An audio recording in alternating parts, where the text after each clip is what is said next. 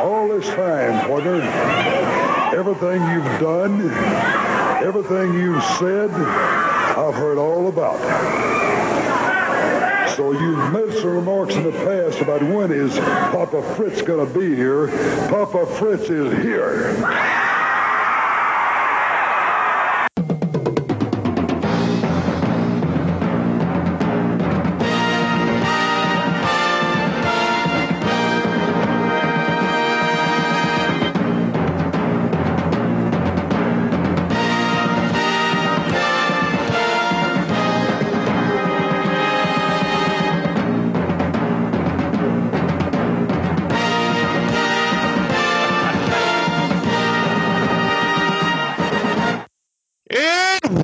To the final World Cast. I am Pete Schumacher, and I'm, of course, joined by the lads, Johnny Sorrow and Kelly Nelson. Kelly, how you doing, my man? Doing great, buddy. It's great. That's awesome, awesome, I mean, awesome. What a long, what a what a long, strange trip it's been. Hey, hasn't it? Finally come to an end. Hasn't it? I mean, it's a show. We, you know. Oh, sorry. Yeah, I really stole Johnny's line. Oh well. Well, well, you know, Johnny's best being plagiarized anyway. Johnny, how you doing, man? I guess that's a compliment. Hey, long as, as long as someone's paying attention. As, if someone wants to plagiarize me, knock yourself out. I'll consider it a compliment. I'm doing okay. I, it's been a crazy fucking month. Uh, you know, I know Kelly wanted to get this out a little earlier, but I had a major disaster. Uh, for those of you guys who, gals and who listen to uh, Gideon guys and know the story, but, but my apartment flooded. So what we're getting it done. I'm in the garage. You, a lot of you longtime listeners. And when we announced that this la- the last one was coming up, a lot of longtime listeners came out of their Twitter shadows and started saying a lot of really nice things. And a lot of these people have been listening to us for the last seven yeah. years, in some form or another, all the way back to Titans. And mm-hmm. so So for those listeners, you you know this garage, but you're more used to it in the middle of the night. So he's back, folks. Good to be back here.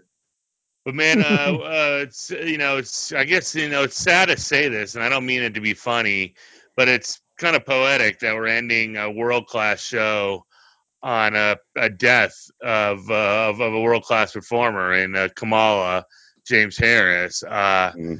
Yeah. You know, the you know the probably the most trending thing in world class, most famous thing is the deaths in the territory. But Kamala wasn't one of the guys who you know was known as a drug user. Had nothing to do with that. Uh, oh, there's an old man with diabetes who caught yes. COVID. I mean, it's a, it's terrible. Yeah, it's a it's terrible not, way. It, it, and, and it is a tragedy in its own way, of course, especially. Yeah. I'm not going to get political about it, but yeah, okay. You know, precautions need to be made, and it's tough in these clinics. Um, And, uh, but he's not a tragedy. He's a success story. Oh, for sure. For sure. He's a guy. I thought he understood the gimmick, played his gimmick, was great at his gimmick. I thought he was an outside contender for like the Wrestling Observer Hall of Fame. Felt, I don't know if he got into the W W E Hall of Fame. I don't think he did. And he's a character that really should. No. He, you know, he drew big money with Hogan there. Drew money with Andre there, drew big money, drew good money with the Von Erichs in Texas, drew big money in Mid-South with Junkyard Dog and Butch Reed, and even, I think, believe Dick Murdoch. He's a guy who was perfect for the territories. You come in, you build him up, have a run for like six months, three to six months, Asta, and boom, drew big money.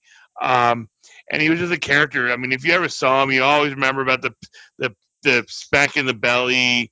Uh, he always had a manager and, and, and usually Friday with him. Uh, it was just, he was a guy, he was really one of my, he was really one of the, one of my favorite uh, characters in wrestling when it really come push comes to shove. A guy who people don't really talk enough about it because it's, he's not work rate in the sense of what work rate is, but he's a guy who understood how to work and knew what he needed to do. Uh, You know, and, and he was unique. And there wasn't, I mean, people, there have been some copies of him, but nothing even came close to the original and stuff. And, and heck, even in Memphis, he drew money with Jerry Lawler. I mean, it's just the dude, every time he went and worked on top, he pretty much drew really good money. And then you you see stuff like, it's funny, like we watched them in World Class, and and they just booked them just shit so bad. But if you go to Mid-South and watch Bill Watts on commentary put this guy over, it's a whole different animal on on getting a guy over, on getting that character over. And he was a guy who I really, really, uh, really thought highly of uh, as a character in the world of wrestling. Uh, Johnny, what about you, man?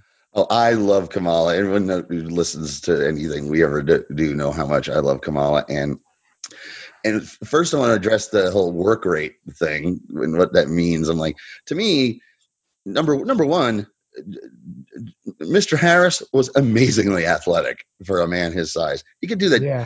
jump up and touch his toes and, and do that spot and shit. He was a giant man, you know. And his work rate was to portray this character, which, and this, you know, this came up, of course, you know, the fact that the, the character is racist. And first of all, if, that picture you sent of his funeral where mm-hmm. they have his mask out there, that's the family's choice. Okay. Yeah. So that's telling me they didn't think it was racist, or if they did, let's say they did, because at its core, it was, it was a racist gimmick that Lawler came up with, but Jim Harris took that character and took it places and made it to where it is, for me personally, it escaped. And as a white guy, I know what I'm saying, this, how this comes off, but this is just how I feel. I think he, he eclipsed the racist stuff because he was so committed to the character that you thought he was real. You thought that, that, that, that you know, everyone else is fake, but this guy, you know, he seems real, you know, it, you know, he seems like he really could be just this, this savage warrior from the jungle. He played it perfectly. Perfectly. And whether or not he's getting squashed by Von Erichs, you know, ridiculously, and uh, or used well by Vince and Watts and uh, and, Mem- and Memphis, you know, he he also kept evolving it. He kept evolving the character in little subtle ways. When he needed to be more funny, he was funny. At the end of his career, he was doing stuff where Kamala sings, coming out in a tuxedo and singing and, and stuff, because he had a great singing voice. And uh And he kept it going and kept it going and just embraced it and made it his own. And I think that it that eclipses its racist origins. And especially if you see the families celebrating his greatest role. He's an actor. He was, these guys are actors. And he took a role that could have easily been terrible and made it amazing. Because you're right there. Remember the other Kamala too. And all that stuff, and, and those guys all see him. Giant Kamala, yeah, yeah. There was there were Kamalas in the before there were doinks in, in the Indies. There were Kamalas in the Indies. There, there was, and they would just spell it with an I and shit. And, yep. Uh, and they all look amazingly racist because I didn't actually believe any of them were a Ugandan warrior chief, but Jim Harris made me believe he was a Ugandan warrior chief. So. And he had, it just as far as matches go with him, I loved his matches with Hogan in eighty. That, that was eighty-seven, right? Six? eighty-six. Well, yeah, like end of end of eighty-six, beginning of eighty-seven. Yeah, I love those matches. I, I yeah. the, the ones from I, I saw from on the M S G network. I mean, Hogan came out with his face paint on to fight Kamala in the rematch. I was like, that's fucking cool. You know, they, they, there was a really bloody one, too. I don't know if it was. Oh, yeah, no. And uh, uh, let me touch on that real quick, John. To pull the curtain back, I was working on uh, uh, a couple of us were working on putting out a Crockett set and then refurnishing the W W F eighty set. That's not going to happen. But uh, we did work on it, and I can tell you there was quite a bit of Kamala and Hogan nominated nice. uh, matches and stuff, mm-hmm. So which mm-hmm. would have, they would have gone on the new set proper. Nice. That's awesome. Kelly. I know you gotta love him too. Oh yeah, and I mean, speaking of the Hogan matches, like about oh six, seven years ago, I started to really. I went through a ton of Hogan matches from the eighties, and and the matches he had with Kamala were amongst my favorites for sure. Really good. Hogan was was perfect in in those matches too, but yeah, Kamala was was great. Um, those are really, really fun. The ones from M S G, and there's at least one from Boston that's really good. like Pete mentioned. And yeah, uh, when I was a kid, though, like I got into wrestling right at the point when Kamala returned to the W W F, pretty much like within a month or so.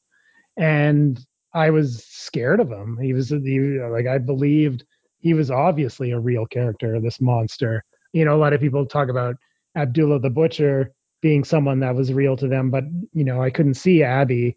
I don't know, like I could see pictures in the mags, but no, no footage at the time. So for me, Kamala was the real deal. And I've referenced uh, this before, the, the magazine cover, mm-hmm. the Sports Review Wrestling with, with the awesome Photoshop of Hogan's head on Kamala's spear, which was so memorable. And I think it was one my dad even like hesitated, you know, one of the few ones my dad hesitated buying for me because of it was so like that violent cover with the blood and stuff. You didn't see that much anymore in the eighties. That was more of a seventies thing with the bloody magazine covers.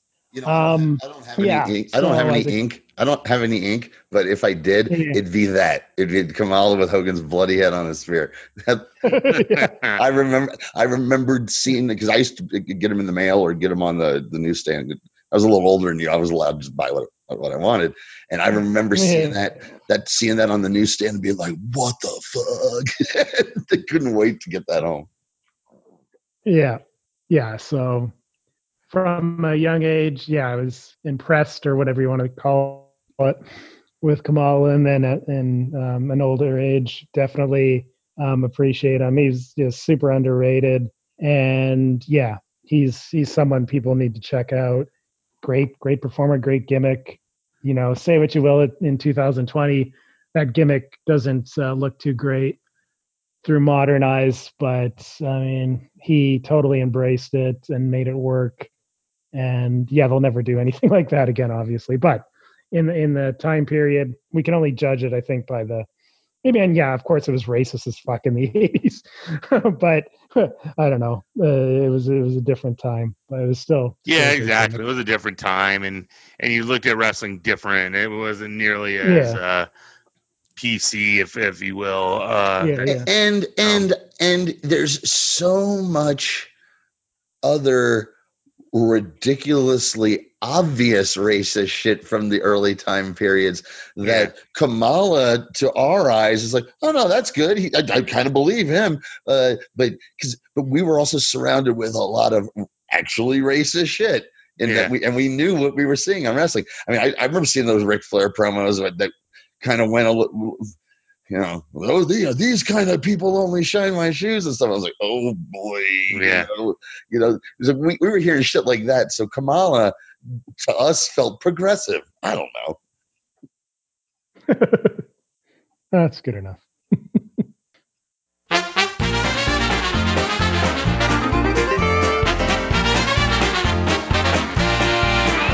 You say you're not from Texas.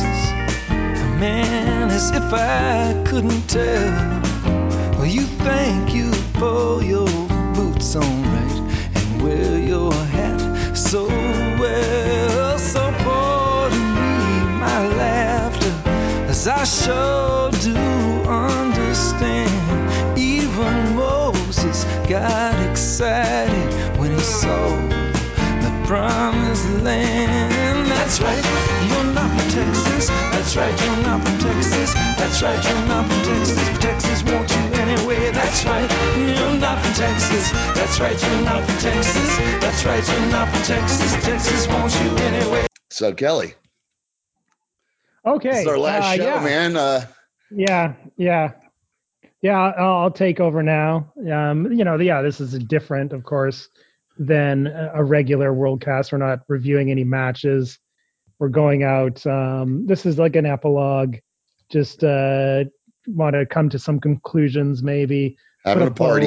Bow, having a party. Put a bow on this whole three years of, of watching world-class T V. And and yeah, it's just going to be a loose little little discussion.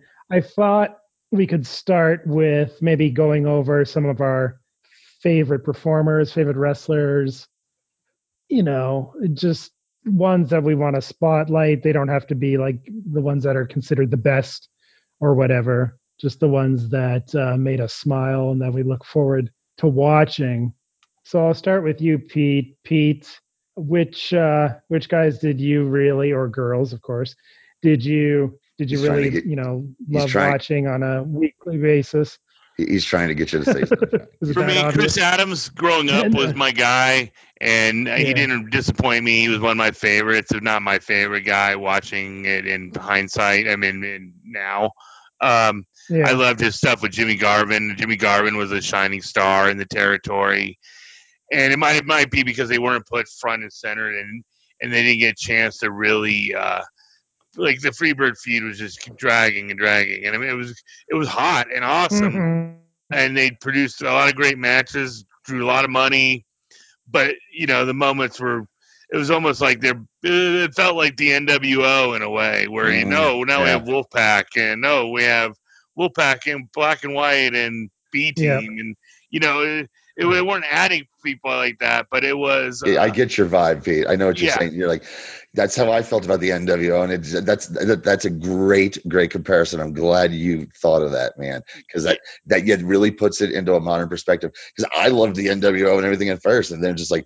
Every week, this is the same shit. It's the yeah. same shit. It's the same shit. And that's what led me to go, oh, I, my wife is saying choose one. I, I'm going to go watch fucking Mick Foley. So, sorry.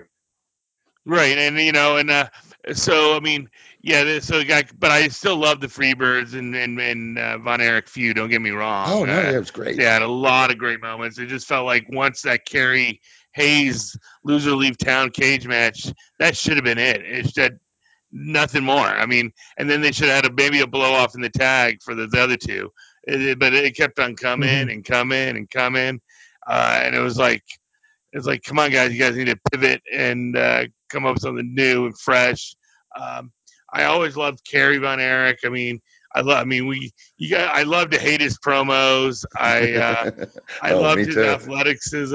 I loved his look. Uh, he had a rock star, Vinnie Barbarino, aura about him. um, so uh, th- th- those are the three guys I really liked. Michael Hayes' promo stood out. Terry Gordy having to bump and do everything for Kevin Von Erich. Uh, I lost, you know, when I did the Death Valley Driver eighty seconds, I was really into Kevin. But the more I started watching Kevin, the more he's like, the dude just potatoes the shit out of people. Is actively, actively dangerous uh, in the ring where you you shouldn't want to work with him. I mean, and we'll, we'll probably hit on it later. Like, for me, his he'll best hit, feud ever, his best feud ever was with Chris Adams because Chris Adams didn't mind potatoing him, him the fuck back right. and uh, would go with him. Well, the other guys were a little hesitant because, hey, this is the promoter's son. Uh, uh, but, yeah, it, he almost – I mean, I, I mean, watching Kevin work Terry Gordy, you get sympathy for Terry Gordy because he just no, you know, that shit's got to hurt. Um, you know, those are the, those are the things that really um, stood out for me. I enjoyed Iceman Parsons' his charisma. Uh, it's a shame he didn't really mm-hmm. get any bigger anywhere else because he felt like he was a good enough worker, had enough charisma uh, where he could have got a little taste in some other territories. I always joked uh, later on when uh, him and um, uh, Brickhouse Brown became the Blackbirds. I really wanted to see a feud with him in the versus the Fantastics. Speaking of racist gimmicks, um, wanted to see them work the Fantastics. I think that would have been a great, great uh, feud. I think him and Brickhouse going to could have done well going to different territories as a heel tag team. Uh, but those are the ones that really, really stood out to me. Uh, I didn't. I don't think we saw the best of Terry Gordy. It felt like he almost was like kind of having to slum it down. No. Uh, did the work the work with Kevin. He became more of a bumping guy. Uh, we didn't get to see ass kicker Terry Gordy, which we know exists out there. Like U W F Terry Gordy is. I love U W F Terry Gordy, um, but world class Terry Gordy. And and yeah, it's one of his. You know, the Freebirds versus Von Erich is probably one of his all time greatest feuds, but. It almost felt like he had to slum it down to work with Kevin and and uh, but David it seemed like the brother who knew how to do a little bit of everything right. Well, Kevin, I, I don't know. Kevin was just dangerous, but Kerry had everything that could have been a mega star. But those are the ones that really, uh, really stood out, uh, stood out to me. Yeah, um, Yeah, Adams and Garvin, that feud was was great. Um, I think like the Birds and Von Erichs, like what we saw, we saw the best part of that whole feud, and this the beginning with the the Christmas night cage match with Kerry and Flair is so legendary. And then you, like you said, the loser leaves town at the Thanksgiving Star Wars in eighty-three with um, Kerry and Michael Hayes was yeah. awesome. And there was some really great tags. So, I mean, I'd be hard pressed to say uh, Adams and Garvin was better than that part of the, the Von Erichs Birds feud. But, you know, like you guys said about the N W O, it after eighty-four, it keeps going and going. It's still going.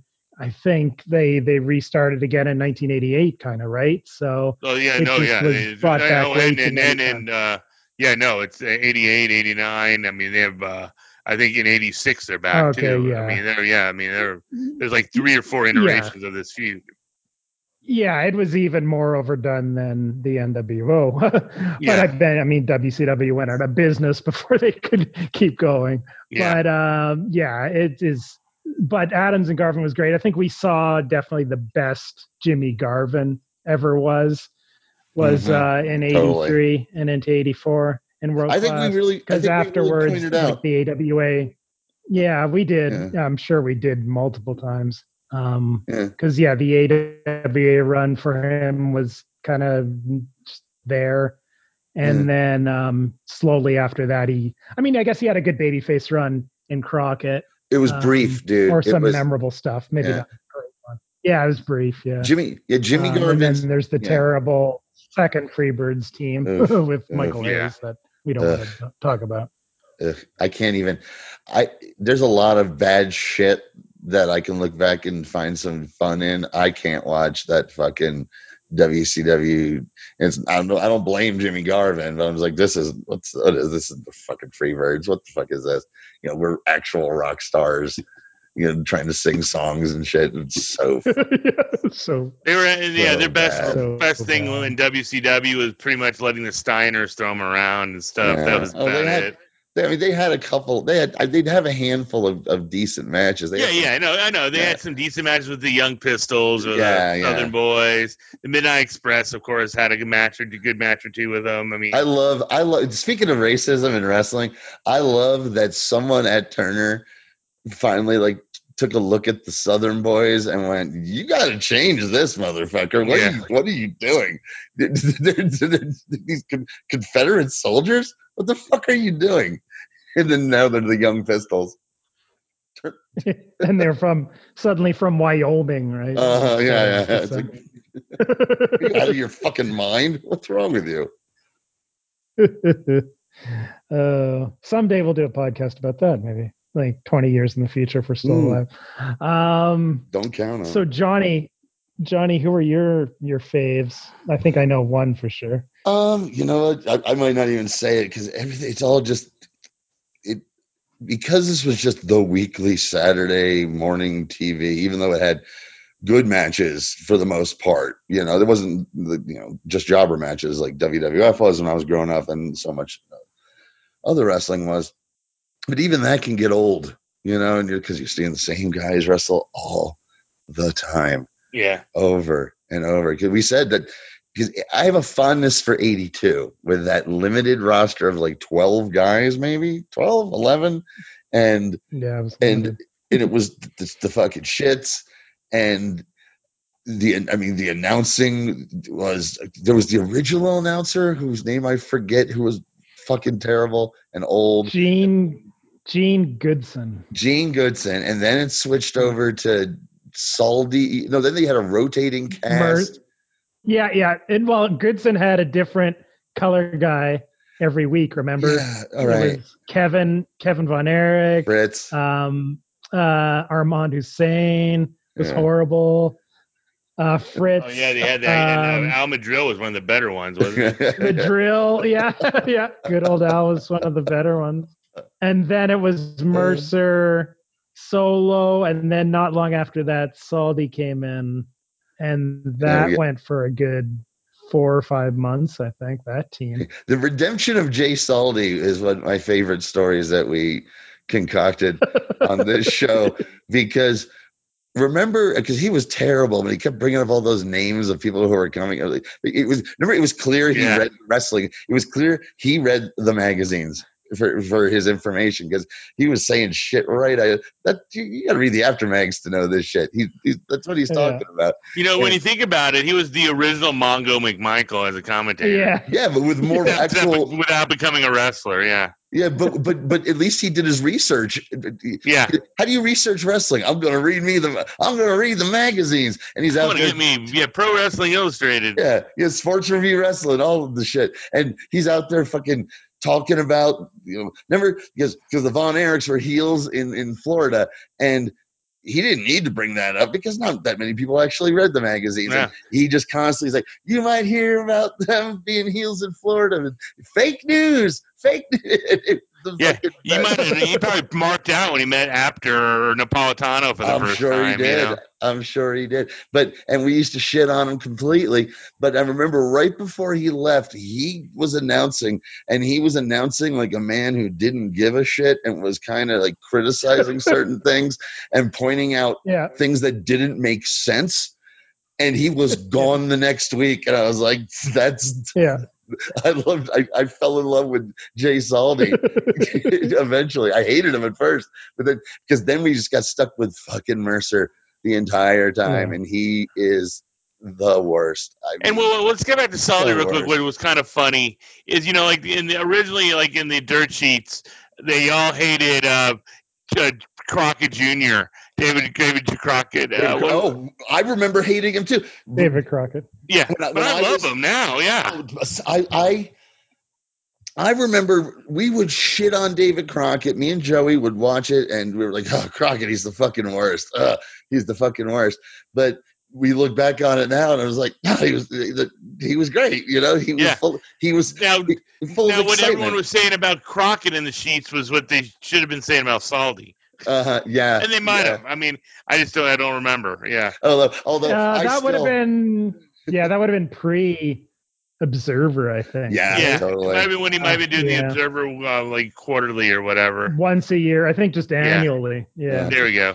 But no, dude, I still every time I see Nikita Koloff fucking Russian sickle his fucking head off in that interview, I uh-huh. cheer because I remember watching that live as a teenager when he.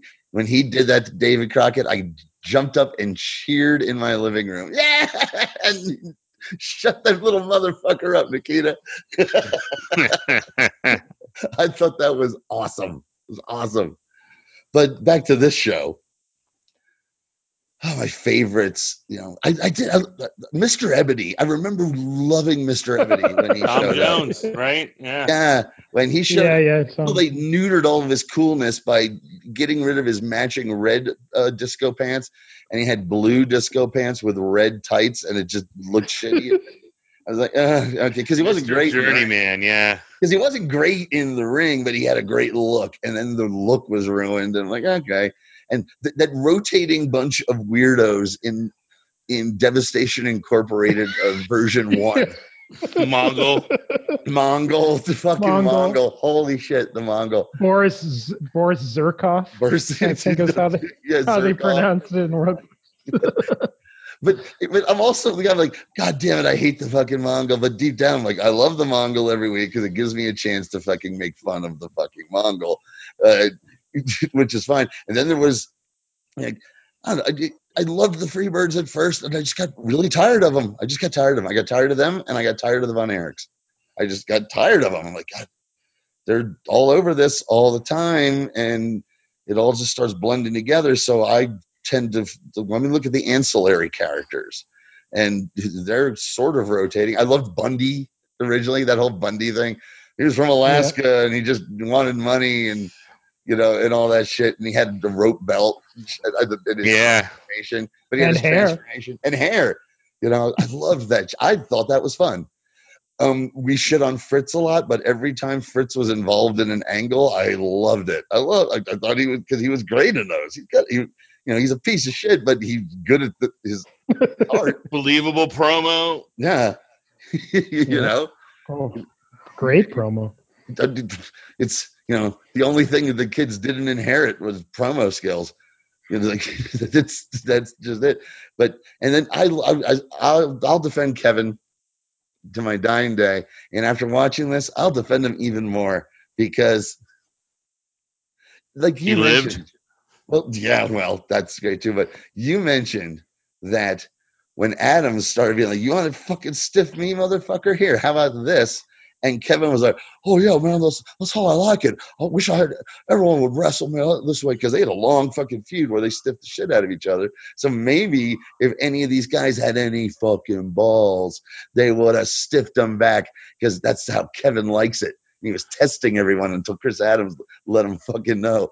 Like, like stiffing him, like maybe like a real super kick. Yeah, those, those Adams uh, Von Erich like five minute brawn burners were fucking awesome. I mean, yeah, I mean we're gonna get talk a little bit about that at the end, yeah. uh, but you know, but I, I look. There's tons of wrestlers over the years who have reputations for being stiff and, and shit in the ring, and people love them. People, you know, Van Damme's got the fucking reputation. People yeah. fucking love him. You know, and he doesn't necessarily apologize for it. That's how, I, that's how I fucking do it, you know. And that's how fucking Kevin does it. And the fact that he doesn't give a shit if you do it back to him. I mean, there's tons of wrestlers we've heard about who that way. You've, you've heard tons of stories about guys like, you just got to give it back to him as hard as he gives it to you. That, that's yeah. just how he likes to work. Yeah. yeah. You know, but Kevin gets a little more shit on because he's one of the Von Erichs and all the tragedies. And, and he's dumber than a bag of fucking. And he's not exactly safe either. Yeah. I don't know how unsafe he is. He's I don't know, brother. Fucking people, I mean, fucking those, those are some potatoes, yeah. Oh, it's, but they're potatoes. I'm, he's not fucking. Yeah. He's not crippling anybody out there. No, no, he's not. Him. You're right about that. You know, you're just gonna get fucking beat I, the, the shit beat out of you because I think a lot of it had to do with him being the son of a famous wrestler and yeah. kind of uh, On got the small a side. Feeling he didn't earn his spot. Yeah, well, that he, small? you know, got it, got pushed, got pushed to the head of the line, okay. and then you know that's why they were kind but they're of all uh, being upset booked about this way. His uh, potatoing. But they're all being booked this way. Yeah. Fritz, Fritz knows what he's doing as a booker. Obviously, he, he eventually, he eventually, well, through eighty-two, it's a fucking struggle, but he eventually gets, you know, the, the Freebirds show up, and then boom, you know, the, the explosion happened, which is the greatest part of doing this podcast with you guys. Was to watch how it, it was just in the shits, in the shits, like yeah. bad. Like I couldn't believe how bad this fucking T V show was, yeah. and this wrestling was. I'm like, wow. And then over, it felt like overnight, boom, into like it starts rippling and like this is turning into the hottest thing fucking going. That's the mm-hmm. real story uh, here. Um, That that was my actual favorite part of, of it, but I, I loved Bugsy McGraw because he was fun to make fun of because it was really creepy, really fucking creepy with the, with the children. Yeah, it was really creepy. I I I I, I, I, got, I had a fondness for Al Madril when I found out how much of an Elvis fan he was. I, I and I'm like, oh, I finally know something about Al Madril. I was kind of like Al. You know, what, what was his? What was it? Three two and a half star Al. What, what was it? Called? Yeah. Uh, just no, two stars. Two star Al. Two limit. star Al. Okay. He got uh, Flair got two and a half out of him. Okay, cool. Oh, yeah, Ric Flair's like, I'm gonna get it out of you, buddy. and and uh, and Iceman, I love fucking Iceman. Iceman was just so refreshing when he showed up because it was the rotating cast of who's the Von Erich's best friend, who will then eventually turn on them at some point or another because that's how Fritz books this shit. And we had Al Madril. Then we had they tried Mantell, and that didn't fucking take because no one fucking believed they'd hang out with that motherfucker. Uh, Adias, Adias is there, and he, oh, he's oh. coming in. He's the worst. So we, we, it's a good thing we don't have to fucking. We, we're ending this because we had to watch anyone Brian fucking Adias as in that role. Like, hey, wow. you know what? We've tried a Hispanic guy. And uh, we didn't go with that. Well, no, I mean, to... John, we would have got to Adias lead heel in the territory. And that's okay, well, yeah, there'd be that too. Because and his sidekick was Al Madril as the second heel. Uh, uh, well, of course, because because they're the four. Now that's that's actually good booking. The, the former the the two former best friends who got kicked to the curb. Uh, you know, if Iceman joined that group, that would be an awesome faction. Because Iceman's another about it, one. They had to follow that group. After Gino and uh, Chris Adams as the lead, that's a tough. Right. That's a and, hard. And, and, and even after that, you had Buzz and and uh, Bourne. Bourne. who were good workers, but they weren't. It just didn't click. The whole, but we'll talk about it later. Yeah, yeah. But yeah, then followed up with those two clowns. But then but, in eighty-eight, you get a highlight. You have then you finally get Iceman turning on him. Oh yeah, it, uh, all of them. Not all because it, that's it's it's it's booking that's you in your back pocket. You know, it's back pocket booking. They do it all the time. And at least do it with Hogan. Like, they do it all yeah. the time because the Von Erichs are the the center force, and that's what's so odd about this and different about the experiences. We're literally watching one family be the center of all of this. They're the most important part of it. Um, like even when like. You had all the McMahons on the T V shows. They were never the most important part of it. There's always a Rocket or Stone Cold. Under, you, you, but when the wrestlers and the promoter and everyone is all about these guys, they're the top guys. They're all the top guys, and they stay in all the top angles. It gets a little dull. So get, I'll finish up by saying I love Chris Adams too. He felt like – watching him change, because when he first got there, he's throwing more super kicks than the Young Bucks. It's, you know, they got him stuck with the fucking Mongol. Um, and he slowly starts evolving and evolving. And right here where we're where we're at, he's at, I get just as many babyface fucking cheers as the Von Erichs do right now. He's that fucking popular. Yeah. And you could also say that some of that is because he's attached to Sunshine, who also at this point had become that fucking popular. They, yeah. People loved Chris Adams and they loved Sunshine and they hated Jimmy Garvin. And the last thing, uh, the actual last thing is, yes, this is proof for everyone's like, yeah, Jimmy Garvin sucked. But that's like the general smart fan take. Jimmy Garvin sucked. This did not suck. Jimmy Garvin was fucking great here. He was great with David Von Erich. They had great matches. He was great with everyone. He played his character to the fucking. Yeah, he was great with Kevin Von Erich too. Yep. I thought Kevin Von Erich's best matches were with Jimmy. Yeah, he's he's outstanding right here. His A W A run, I don't. I remember only reading about it in the mags and maybe seeing a match or two eventually because it, it just was like right before Pro Wrestling U S A or. And, or if it was, they didn't fucking show it on their fucking T V. So I think I saw some of the matches later, and I couldn't. Well, part part of the thing that hurt with Garvin in the A W A was Martel was feuding with Bockwinkel, beat Bockwinkel for the belt, and then he transitioned to a feud with Garvin. And Jimmy Garvin, I mean, as good as he is, he's no damn Nick Bock. Nick Bockwinkel is one of the all-time greats. So uh, I think part of the Garvin run, it might have – one, I don't think it translated well in the Northeast. And that's the same thing with Maybe. the Freebirds. I thought they sucked in the Midwest. A W A. Midwest, I'm sorry.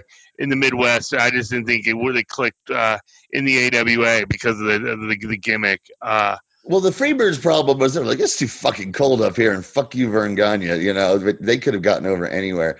But that's a good point about Garvin because when I – this is when I was bringing up the magazines again. When I was reading the magazines, this is just as I became aware of the other promotions.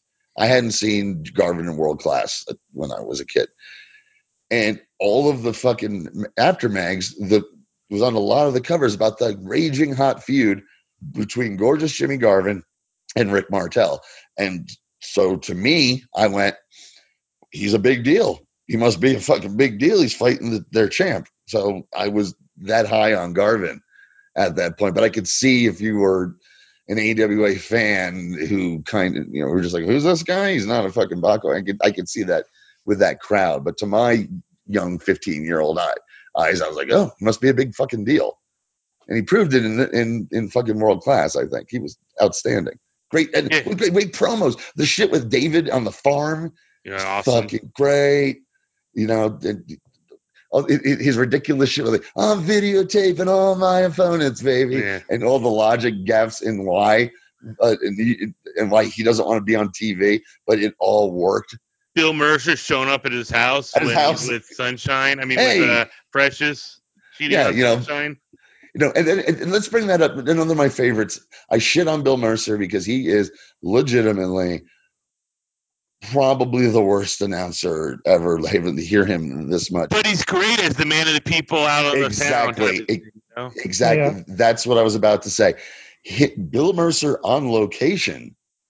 He was a great Gene Okerlund in like those type of things. He's great, and, and he produced those. I know yeah. he, those are outstanding. Whether he's, I'm in General Skandor Akbar's uh, office here in his in his shitty looking office, or the uh, Gary Hart office. Yeah, yeah, the office, the office. In yeah, the, back the of, Gary Hart office. It's the office in the back of Fritz's trailer where he yeah. worked all the business out of. But but the Freebirds at Fritz's pool, um, the fucking water park, you know, yeah, the, the water the water park fiasco.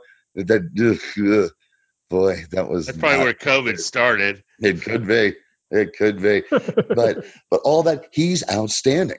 I want to give. I just wanted to give him his props on that one more time because. But as an announcer, I mean, I mean, I'm I've heard lots of worse announcers like in the indies and that sort yeah, of thing. But, but he's terrible on yeah. this. Um, but on the level of this was going out to the world on this Christian network, so lots of people hear this. He's terrible. terrible. And when we, we just as we left, Mark Lawrence was taking over. Because they, they had to do something, the and because Lawrence is a market improvement. I think it was just a temporary thing. Yeah, I was gonna okay, say I don't really? know if that was. Yeah, I don't think so. I know, uh, so. but it was I mean, temporary. Yeah, I know he's back. Yeah, for us, it it doesn't oh, really? matter. Okay. but, then, I, then I like yeah. to think it was. I like to think French just had enough. And look, I know he looks spooky as shit on camera, you know, and you and you, Aaron, Bill. You tried a goatee. You tried a beard. You tried a Van Dyke. You've tried a soul patch. You've tried mutton chops. Nothing's working. We're going to go with the ghoulish-looking motherfucker over here. Bill no, Mercer. He, he had too much. Uh, he had too much cloud in the Dallas area. There's no way. Yeah. But Bill Mercer's uh, constantly evolving facial hair. Another one of my yeah. favorite yeah. things that we yeah. discovered on this show. Yeah, mine too. Yeah. That was uh, yeah, Wolfman Jack. Awesome. Yeah, yeah, it was. and, and his jackets on that old when they used oh, to God, open. Yeah, when they used to open on the green thing that looked like a green screen, it just looked like shit. Yeah, yeah, yeah, yeah. The, uh, yeah, some of those jackets Cornette wouldn't even wear. I mean, they're mm-hmm. just that. Cor- no, Cornette would terrible. wear them because he goes, my character would wear this. Right, and he wouldn't wear them in fucking public. Well, actually, if you ever seen what Cornette dresses like in public, yeah, is a sweatpants. He's willing to wear anything. Coach's shorts, fight coach's shorts. Oh man! Yeah, yeah. I think that. Yeah. But who who did you no, think? Yeah, Kelly. Who did you think when you were like that? You know, one of my who one of my favorites was. Did I say him?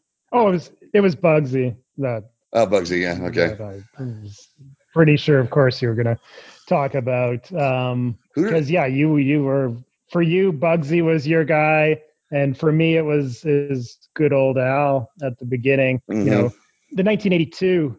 Uh, World Class was totally like the leftover seventies guys yeah. or or the look like the, the show before they brought in Mickey Grant and, and uh, revamped their production. It was a total seventies show. Yeah, that opening. Um, yeah. Al Madril. Yeah, the opening, but just the static. It was like a one camera, maybe two cameras, I guess, yeah. deal. Um, and, and it just was like, I compared it to Allentown on the first uh, episode. And it was totally yeah, like if Allentown was and half Al Madril empty. With his hair. Do you remember how yeah, half empty? Exactly, yeah. How half yeah. empty some of that fucking sportatorium was in those early shows. Yeah, place was sparse. Yeah, yeah. the only time we got even yeah. quarter, like half fill was dollar beer night or something, uh-huh. or quarter beer night yeah. or whatever. Jesus, that was the yeah, draw. No, it was it was it was ice cold outside of uh, Flair and Kerry yeah. with the N W A title. Uh, program it was a, a dead territory basically before the Freebirds came in yeah and we chronicled all that of course and it totally was like the evolution of a territory. It, it was a great story because it was a territory that was dead that became maybe the hottest territory in the States um at one point. It, it was a really cool story and we didn't get to chronicle we didn't get to chronicle the decline. So yeah, for us, it was perfect. We saw something go from mm-hmm. the absolute bottom to the absolute top. And we yeah. got out right, uh, right before it started to, to fall apart. And for me, you know, yeah, you guys have mentioned all the, a lot of the guys that I was into and, and enjoyed, of course, and even good old Al, you guys have talked about. I'm surprised. I thought I was going to have to be the one to bring up his name, but it came up. Oh no, no, no. We, so that's great. No, no. We're just um, gonna wait till we're gonna wait till Pete goes, you know, I really fucking think you guys were unfair too, Johnny fucking Mantell. And well, you were, but I mean, that's I mean, we have plenty of evidence, video evidence to show that. I mean, yeah, but it was just the Mantells in general. Like Ken, when, when, before before Ken became a booking genius, the Candyman there.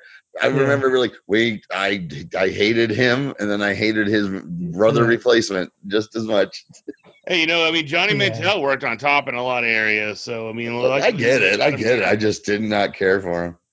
Maybe if he was a heel cowboy who was mean, I could.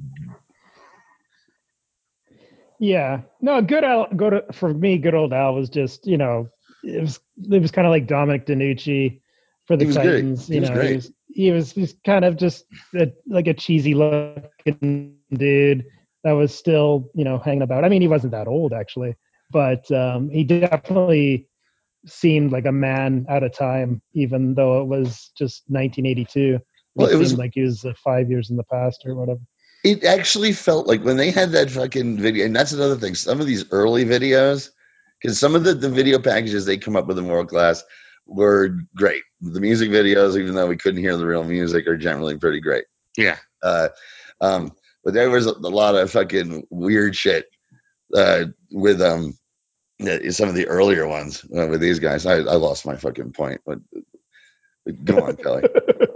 That's okay. Um, and then, of course, Sunshine was one that I, uh, you know, really took a liking to. We know. And yeah, we know. Got to give her... We got to give her some credit because she did become one of the hottest stars in the territory. Oh yeah, the top baby faces. Yeah, um, I mean it, it wasn't because was a she did for women wrestling. Uh, I mean, really getting over as valet wise, you know. Yeah, was, yeah, the, yeah, totally. Was, the Garvin was, Sunshine dynamic was the template for Savage and Elizabeth. Like that's yeah. what mm-hmm. they wanted to recreate in in the W W F for sure. It was a template for something that I'm sure someone could quote where, oh, they did that in Memphis and such and such with this and that, whatever. Whatever. This shit was being broadcast on the Christian network and everything. People were seeing this all over the fucking world.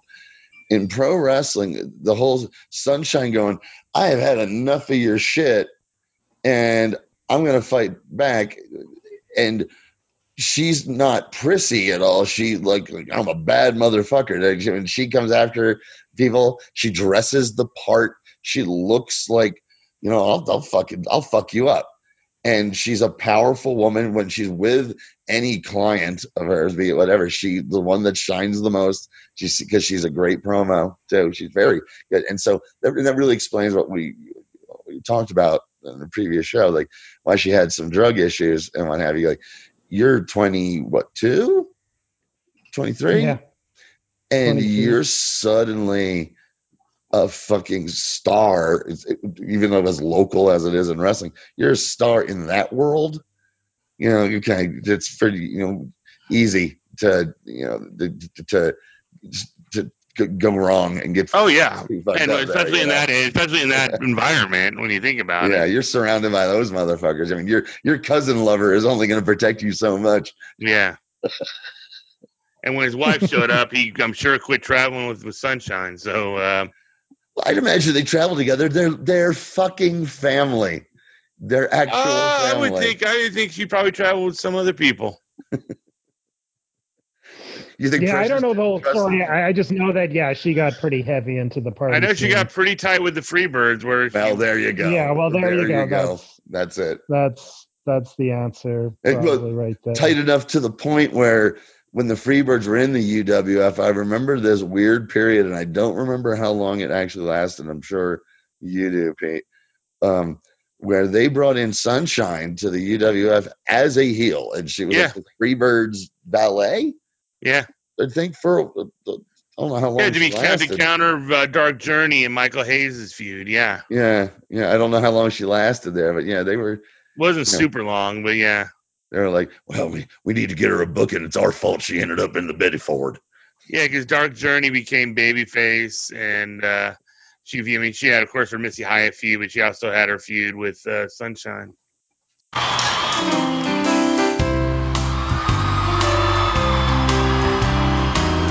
One of my golden oldies right here.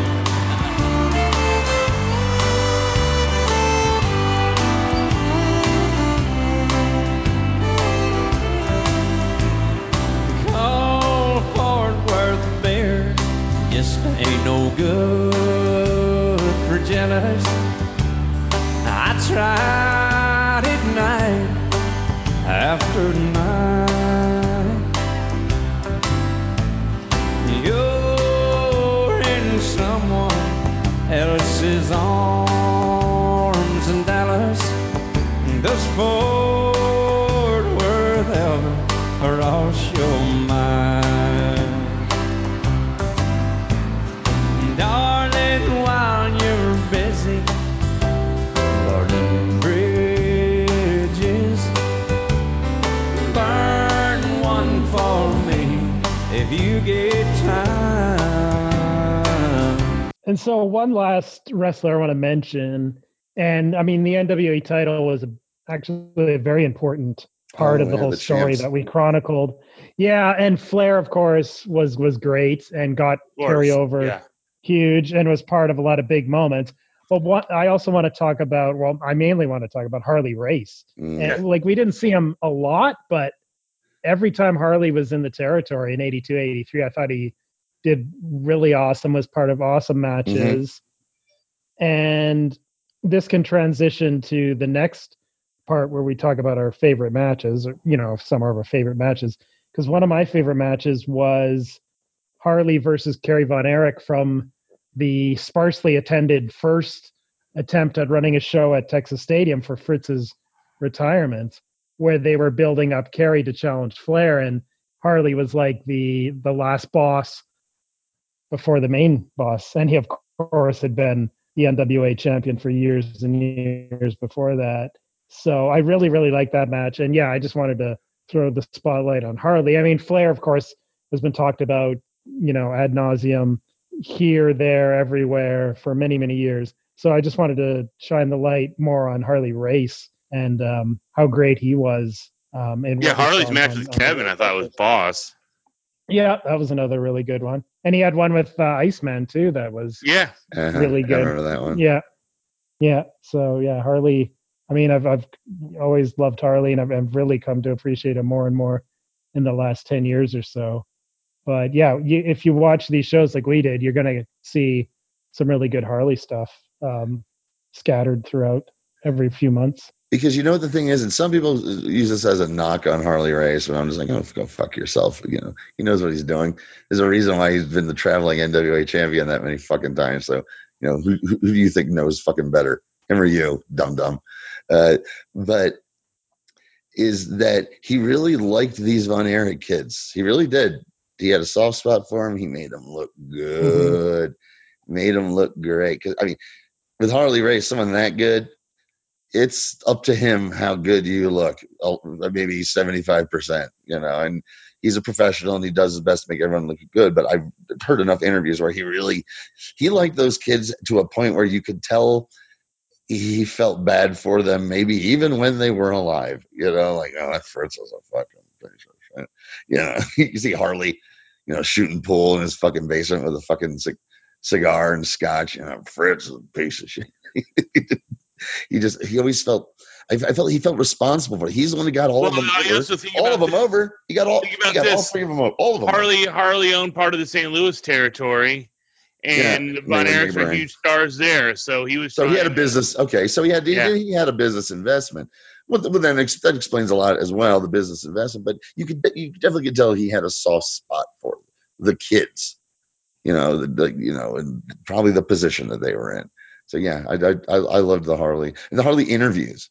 And speaking of the interviews, just to go back to Flair, we got a lot of my favorite thing with Ric Flair is to find his calm Ric Flair promos from his first championship reign. Yeah. It didn't go so well. And Ric Flair being a very calm gentleman, just explaining himself, you know, next to a plastic fern or whatever the fuck it is. And I'm like, I fucking love it. I love it. Cause Flair has turned into boys. I'm going to say Flair turned into a fucking caricature. Oh, he did. I mean, like, even like, I think most people identify Flair when he was still working on, on in top on top in a way, which I think a lot of people in the audience now think of him as Nitro Ric Flair when he's, you know, dropping an elbow on nobody, you know what I'm saying? And oh, yeah. throwing well, his clothes off. That's the thing. While, Ric, Ric Flair fucking taking his clothes off and, and, and drop or or elbow dropping jackets, like the elbow. Yeah, yeah I, I never liked it. I never liked that. I was like, come on, dude. Come yeah. On. But here's the thing. If the crowd's fucking popping for it, I yeah. understand it. I understand it. And he's a performer, and you know how, ins- and we all know now, now we know how insecure Ric Flair is. Yeah. And, and he just, and you're the greatest of all time. It, it's the, you know, it's, it's Raging Bull story. He's the greatest of all time. And he just, he needs that, that energy from the crowd. But we, just, we've said it before. You're addicted to the pop. I mean, yeah, you know? the shine, the yeah, shine, the shine. Baby. That's what the Von Erichs are addicted to. The shine. The shine problem hadn't killed half the roster yet. God. But um, uh, sorry. One other match I wanted to spotlight is one that happened within, I think, the first five episodes. In fact, I think it was the first good oh. match that we watched. It came out yep. of nowhere. I know what you're talking about. Um, yeah. Bugsy McGraw versus Jose Lothario. Oh, that was incredible. The, awesome. Awesome. For, for, I believe, the Brass Knucks Championship. Yeah. It was fucking great. Yeah. That, that was that really was, one of the few matches great. where I felt like I was watching Jose Lothario that I've been watching on Houston. Mm-hmm. Yeah. And yeah, Bugsy was threatening. Totally Bugsy was good, and he was threatening, and they, they beat the shit out of each other and had a – because at that point, we – how early was that? Maybe just a few episodes in, or did... yeah, I think it was the fifth or sixth. It was very up early until on. That point. I was going, okay, this is what we're going to do for a podcast now. This, this is shitty, and it's going to be like just yeah. shitty, shit, shit, shit show every fucking episode. And that came at it because I just saw like Bugsy McGraw versus. I'm going, well, we. I know Jose's good. I know Jose's good. So maybe we got something here.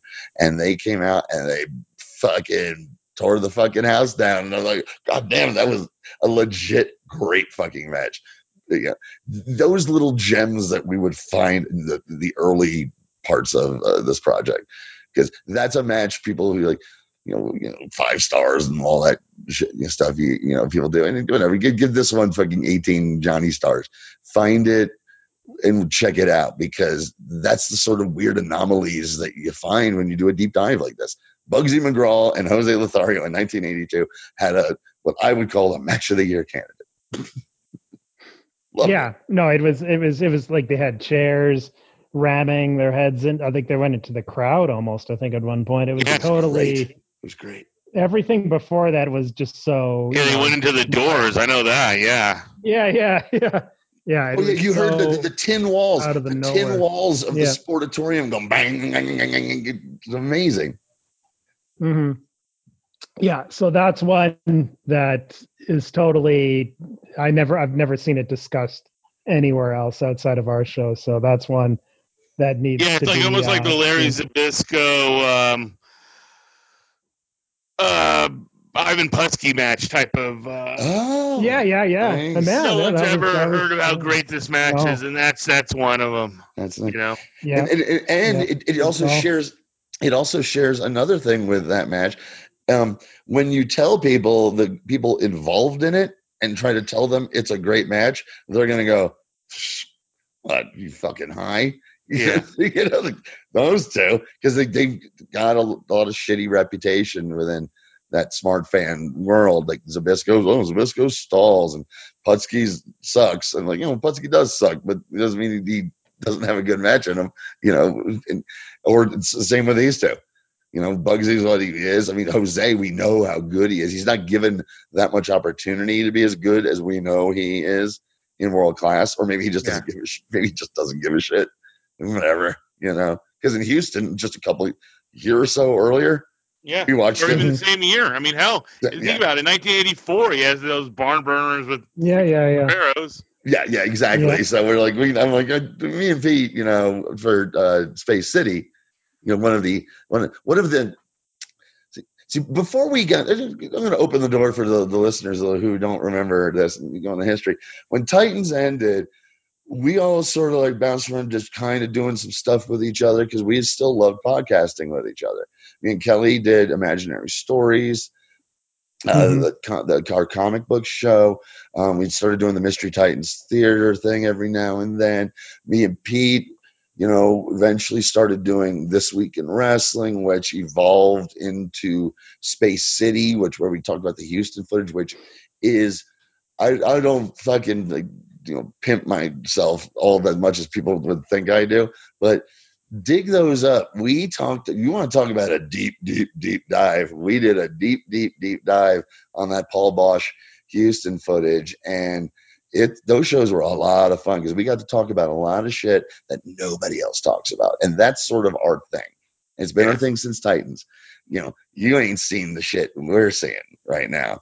You know, all the way down to Crazy James sending us all this footage going, where the fuck did he find all this?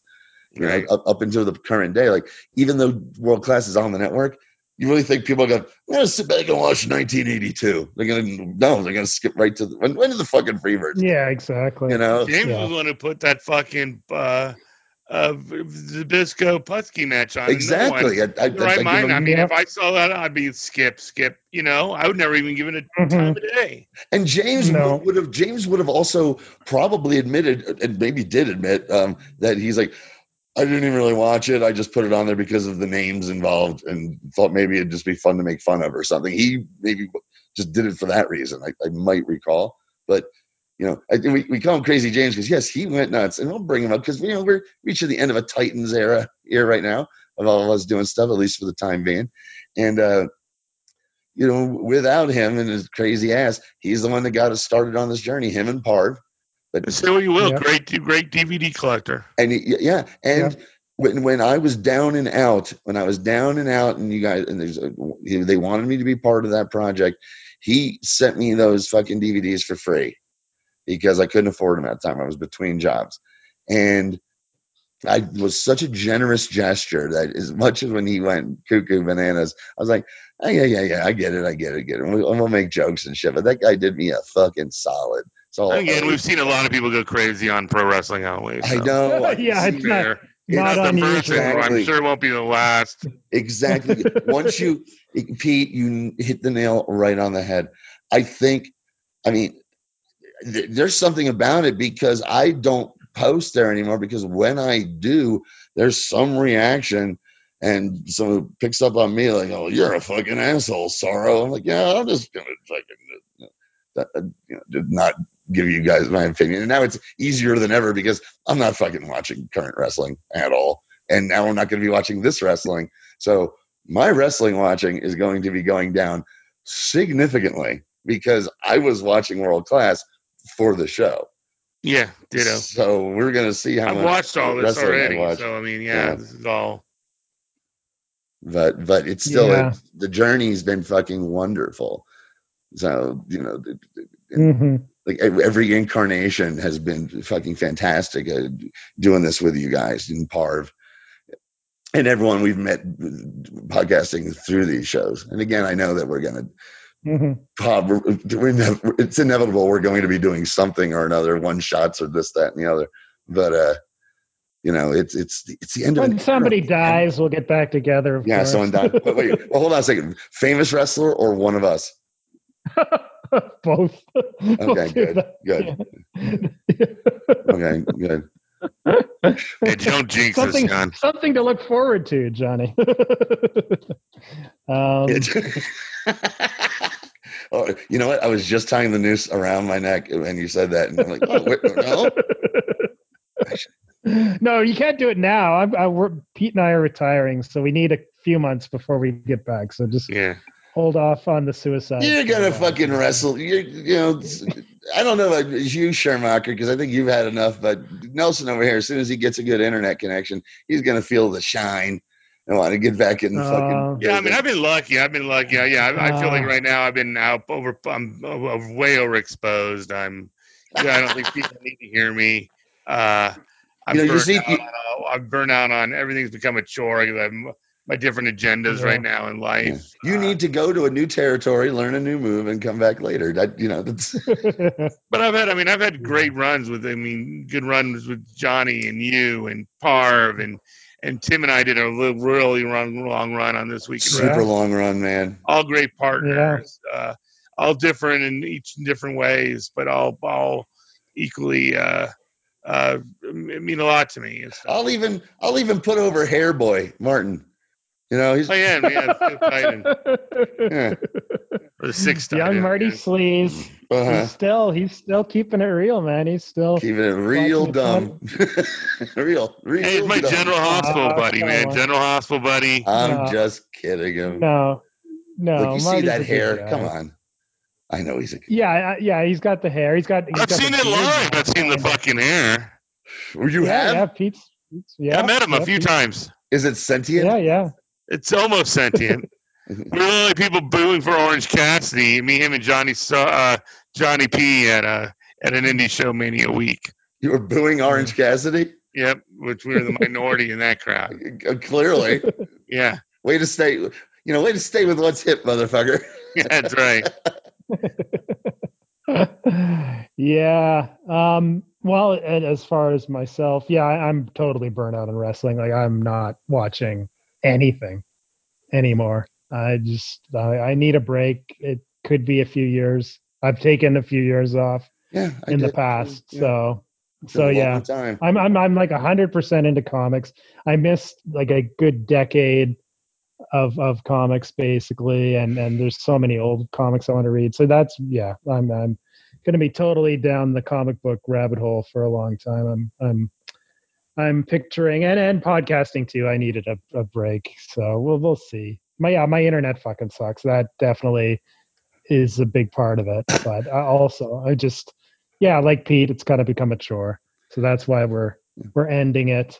And but I thought this would be saved until the end, but we're doing well, the, you know, the teary, the teary you know, goodbye here. Oh no, we could, we could, we no, no, no. You know, we can go back to it. You know, you can always edit it and put it at the end if it makes you feel comfortable. Yeah, give me more no, fucking uh, work. No, no, no. I'm difference. not doing no, I can't. No, I, I, I'm, I'm done hey, with doing editing that. For anyone, okay, no, look, for anyone who's listened to us, as long as some of these uh, wonderful people have listened to us and supported us.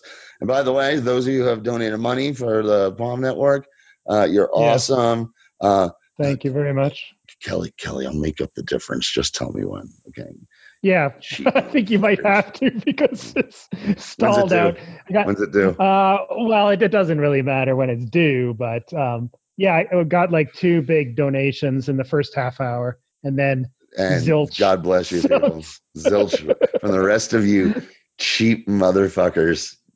Come on. I look, I know times are tough and I'm not, and these people gave big, just, you know, for the, like, like, like Gloria Bunker said, for the, I mean, what do you expect? I'm leaving the feed. I mean, come on, man. Yeah, that's it. That's all like, fuck yeah. Right. Schumacher's gone. Pete's gone. No, you're not getting no money from me. Cause Kelly T. Nelson is still, you know, our, our figurehead president of, of this operation.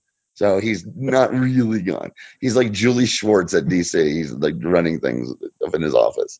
Well, I compared myself to Stan Lee, to another another uh, person a few months wow. ago. Wow. Well, I see. You know, Marvel. You, Julie Schwartz. No, Stan Lee. Man. I didn't know you wore a toupee. No, I'm Canadian. No, I'm Todd McFarlane because he eventually oh, stopped oh, making comics and became became the president of the company or whatever. Became a billionaire with um, balls. Anyway. Anyway. Any uh, matches, Pete, that you want to highlight that uh, maybe need uh, I think all the ones, I mean, about? Not really. I think everyone I, I have that I can really think of. You brought up the Jose and Bugsy one, which I think is like the biggest sleeper match in the world-class history. Yeah, that's um, the one that sticks out. But yeah, they, I mean, yeah. we we all know the ones. You know, the, there's plenty of Von Erich. You know, the yeah. Von Erich Freebird matches. Plenty of other ones we talked about. There's so many to choose ones. from. There's so yeah. many to choose from. Yeah, I, it's like I, when I, you guys I, did. When you guys did. Let me ask you a question, Pete, because you guys did the world class set, uh-huh. the D V D V R world class set that you guys did, and I got that one. It was one of the smaller sets, and I remember really enjoying it then. Mainly, I'm like, I'm gonna get to the music videos and shit because eventually, even then, I was like, seen it, seen it, seen it because it's all the same fucking guys. Yeah. And for you guys to have to put that together, how fucking nuts was that? Watching nuts, the same it, guys it made me crack at one again. point. Yeah, it made me crack at one point um, because you're watching it over and over, and then, I mean, honestly, from parts of like part of eighty-six to eighty-seven, all of eighty-seven. Oh, was yeah, just you had to go there. Ooh, fucking! Yeah. If I if I'm not mistaken, I don't think there was one match from eighty-seven on the set. There might have been one. Think about that. That's a rough year. We're gonna hmm. get to that, you know, eventually. The only two things in life that make it worth living is guitars that tune good and firm feeling women. I don't need my name in the marquee lights. I got my song and I got you with me tonight. Maybe it's time we got back to the basics of love. Let's go to Lukenbach, Texas, with Waylon and Willie and the boys. This successful life we're living got us few like the Hatfields and McCoys. Between Hank Williams' pain songs, Newberry's train songs, and Blue Eyes crying in the rain. Out of Lukenbach, Texas, ain't nobody feeling no pain. I, I think that's as good a segue as any until into our. Well, here, here's an example. Part. Okay, real quick, on on kind of cut some of this stuff. Think about how many Kevin Von Erich, Terry Gordy matches we just saw, right? A lot. And they wrestled Morgan in eighty-six and Morgan in, in eighty-eight, uh, um, and still some more in eighty-four, I think. I think only one made the set. Wow. May have been two, but yeah, there wasn't much. Yeah, and you watched everything. Yeah. Yeah, and you're just watching. You're just watching matches. You're not even watching like, well, what's some of the entertaining side shit? Really, are no, you? We are. We are. You are. Okay, you are. Because that's how the extras get picked. Oh, yeah. Course. You watch dummy. Everything. I'm a dummy. Yeah, of course. Yeah. Yeah. I, He's just I agreeing that I'm a dummy. He's like, yeah, yeah, I've been saying it for seven years. Insanity. Insanity. All the territories that you watched, all, all the footage for. I just, I don't. Yeah, but you think about it. Let's, let's, let's, let's, you know, let's talk about now some of this. Like in eighty-four, we were gonna start getting characters coming in. We're gonna get Jake Roberts coming in, and he was gonna be teaming with, you know, Adams. We can get the Adams heel turn and Gino, and they were gonna form a group. And how Buddy Roberts was able to make uh, Iceman Parsons in the territory. Here they were going to try to have Jake make Mike Von Erich, and that just didn't work. That was just a terrible fucking mm. matchup. But my God. Really? Yo, it was terrible. Um, Kevin oh, and Chris Adams were gold. Uh, after, mm-hmm. the, after the big uh, Cotton Bowl, I think it was the Cotton Bowl. Uh, yeah, Cotton Bowl. Uh, uh, match.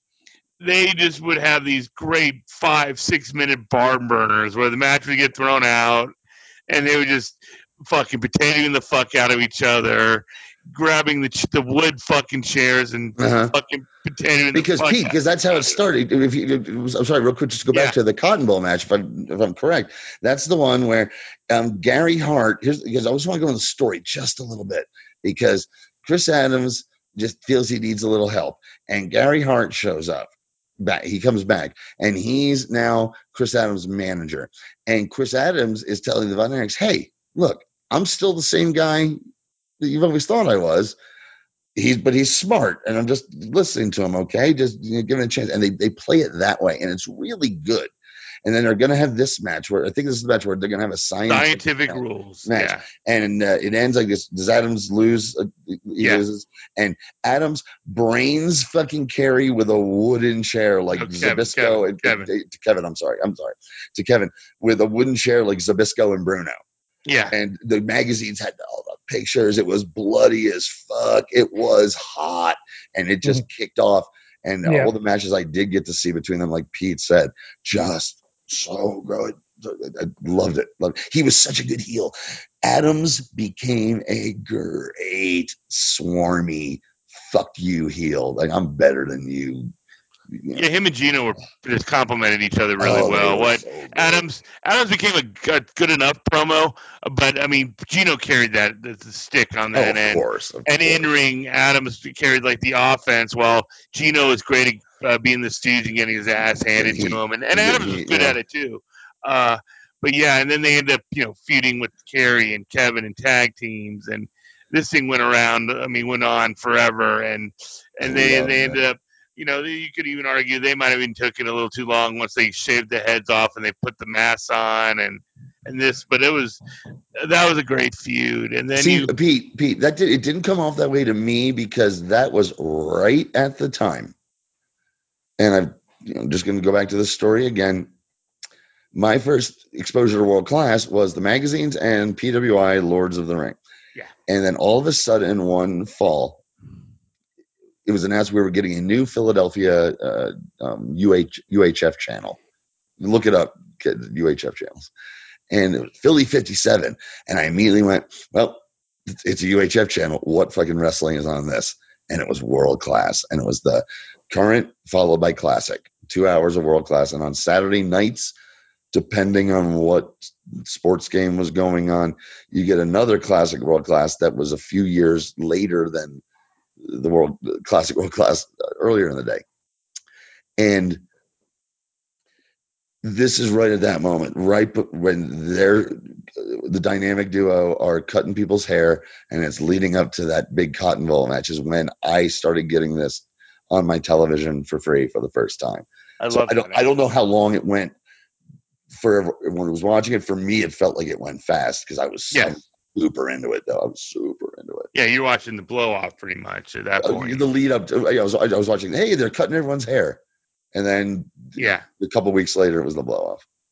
Yeah, I mean that was a great feud. And then you I mean you think about it, uh they're bringing in One Man Gang, I think in uh, late yeah. eighty-four, eighty-five Moon. and Moon. and and that was a fresh character, and a different character than they really had because they never Like like we talked about, they didn't portray Kamala like that killer, but they they made One Man Gang that killer. Gee, I wonder why. You, gee, I wonder, Chris Adams get title shots. I wonder what the difference was. yeah, good, good point. And One Man Gang. Good point. And then uh, you you're seeing that. Oh, hold on, Pete, real quick, real quick. Number one, I'm gonna say yeah. number one, the race thing. Number two, Kamala didn't have Gary Hart looking out for him as his manager because even though he knew that a manager is just a role on a T V show, he would tend to try to look out for guys' yeah. careers. So, yeah, it's true. And a lot of it, anyone he would book, you'd see those a lot of those guys pop up in where he was booking. Yeah. Um, so you see, so you have One Man Gang makes it comes in, and it's, and it's the territory is still chugging along. eighty-six, you're getting Matt Bourne and. Uh, uh-huh. and uh, Buzz Sawyer, and they were good heels, good workers, but they just weren't clicking like the other heel tandems had worked. Kerry ends up getting hurt on the bike. Kevin yeah. ends up not really, you know, wanting to work a lot. You have yeah. Lance having to carry stuff. Yeah. And so the territory starts dipping. In eighty-seven, they really hit, hit rock bottom with Adidas and uh, Madril as your heel tag team, and that was rough. I've been keeping it in my pocket. It's my, well, it's my, in case of emergency, break glass is the Edison Madril, because the longtime fans understand it. Yeah, and that was rough. And then, you, like you mentioned earlier, Black Bart is in the champion role. All right, now hold on real quick. He's a very good worker, but he's not he's champ, world champion. He's fine, but here's the thing about Black fucking Bart, besides the fact that he's the most notorious shoot interview liar of all time, that it's... Yeah. That I, I'm like, he he's just, he's fucking with him, right? Because he's just saying ridiculous shit to the point of like, this that's ridiculous. he's he's just fucking with this dude. But here's the thing. Black Bart, I thought this the very first time I saw him when I first was introduced to him when I discovered Crockett. And he was teaming with uh, Cowboy Ron Bass. Black Bart is the name of a cowboy in a spoof of a nineteen fifties cowboy T V show. It's Black Bart, and like I, I don't take you seriously. I I never took him seriously because his name was stupid. And then they, he's their champion now, Black Bart. Ugh. Yeah. And they also did they did a they did a phantom title change to to get him the belt. They said yeah. he won the belt in L A, I think. Um, and I remember he was on one of the early eighty-two episodes as Ric yeah. Harris. Yeah, that's right. yeah. yeah, that's right. He did. He, was Rick he had a match too. too. Yeah, that was a that was his jobber name before he became Black Bart in Florida, I think. But he had like this one minute brawl with who was it? Was it Kabuki? It was Irwin. somebody. No, it was Irwin. It was just. Was it Irwin? It was really okay. good. I just remember it being like one minute balls to the I wall. Yeah, that. brawl. I kind of remember that. And yeah, that was, was like Irwin. one of maybe its Cowboys, only appearance. Yeah. Was it Irwin? Okay, yeah, yeah. I, I just remember it was yeah one minute brawl, and we were impressed by that, and then we didn't we never we didn't see him. That's because that's because Fritz because because he because because uh, Black Bart there, young Black Bart, pre Black Bart went into business for himself, and Fritz like he's like. You're fired. There'll be a cold day in hell before I hire you again. And here it's a cold day in hell in nineteen eighty-seven because the place stinks. But what you yeah. didn't mention.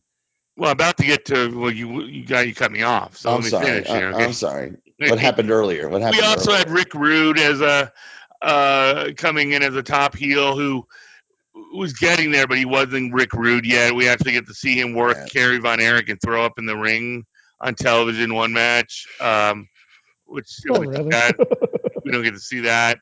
Um, the N W A and them stunk. go separate ways where they don't acknowledge uh, that's it. That's the big one. Champion. It really cripples uh, a, a guy who would come in and pop pop a, pop a house here and there yeah. for him. Yeah, that's the big one. But they couldn't, to be fair, they couldn't get dates on right. Flair anymore. Fair enough. Yeah. But I remember that that was just at that same time in eighty-five. I believe, or, or early eighty-six. Early eighty-six, um, I think it was. Early, yeah, early eighty-six. Yeah, yeah, um, yeah. It was, was the same, same time, time as yeah. Gino's death. Yeah, yeah, it was all it was all around. It was a little earlier than Gino's death, I think. I don't know, but it was all around. That was out of the whatever. But no, nevertheless, yeah. I remember because I was watching it every Saturday, and the new direction was they're like, fuck the N W A, we're our own promotion, and our world champion now is Ravishing Rick Rude. And hmm. I was all in on Rude at the time. I was like, I immediately like, I, I, I love this guy in the magazines. I immediately bought him as a world champion. But separating from the N W A at this time, it's odd it, it, because you th- yes, it does hurt if you did have a touring champion, but you really didn't, like Kelly said. So Fritz is all like, I got my own T V deal, and maybe Fritz saw the writing on the wall. Yeah, because Fritz. And let's bring this up now. I'm sorry to interrupt, but let's bring this up now. Fritz saw the writing on the wall about a lot of stuff because we saw the innovations that Vince McMahon fucking stole, you yeah. know, or however you want to call it. It's not, I don't call it stealing. I call it being borrowing. It's a yeah, borrowing. It's there's no original ideas in art. People come up with shit and people do shit, yeah. especially in wrestling. But Vince, the, the change from eighty-two and what we were watching to when Mickey Grant comes in and we've got cameras in the ring and it's unlike any other pro wrestling television show of its day. And you immediately start seeing as Vince does his expansion, he takes so many ideas from Fritz, so yeah. many. And so Fritz was ahead of the game on that as well.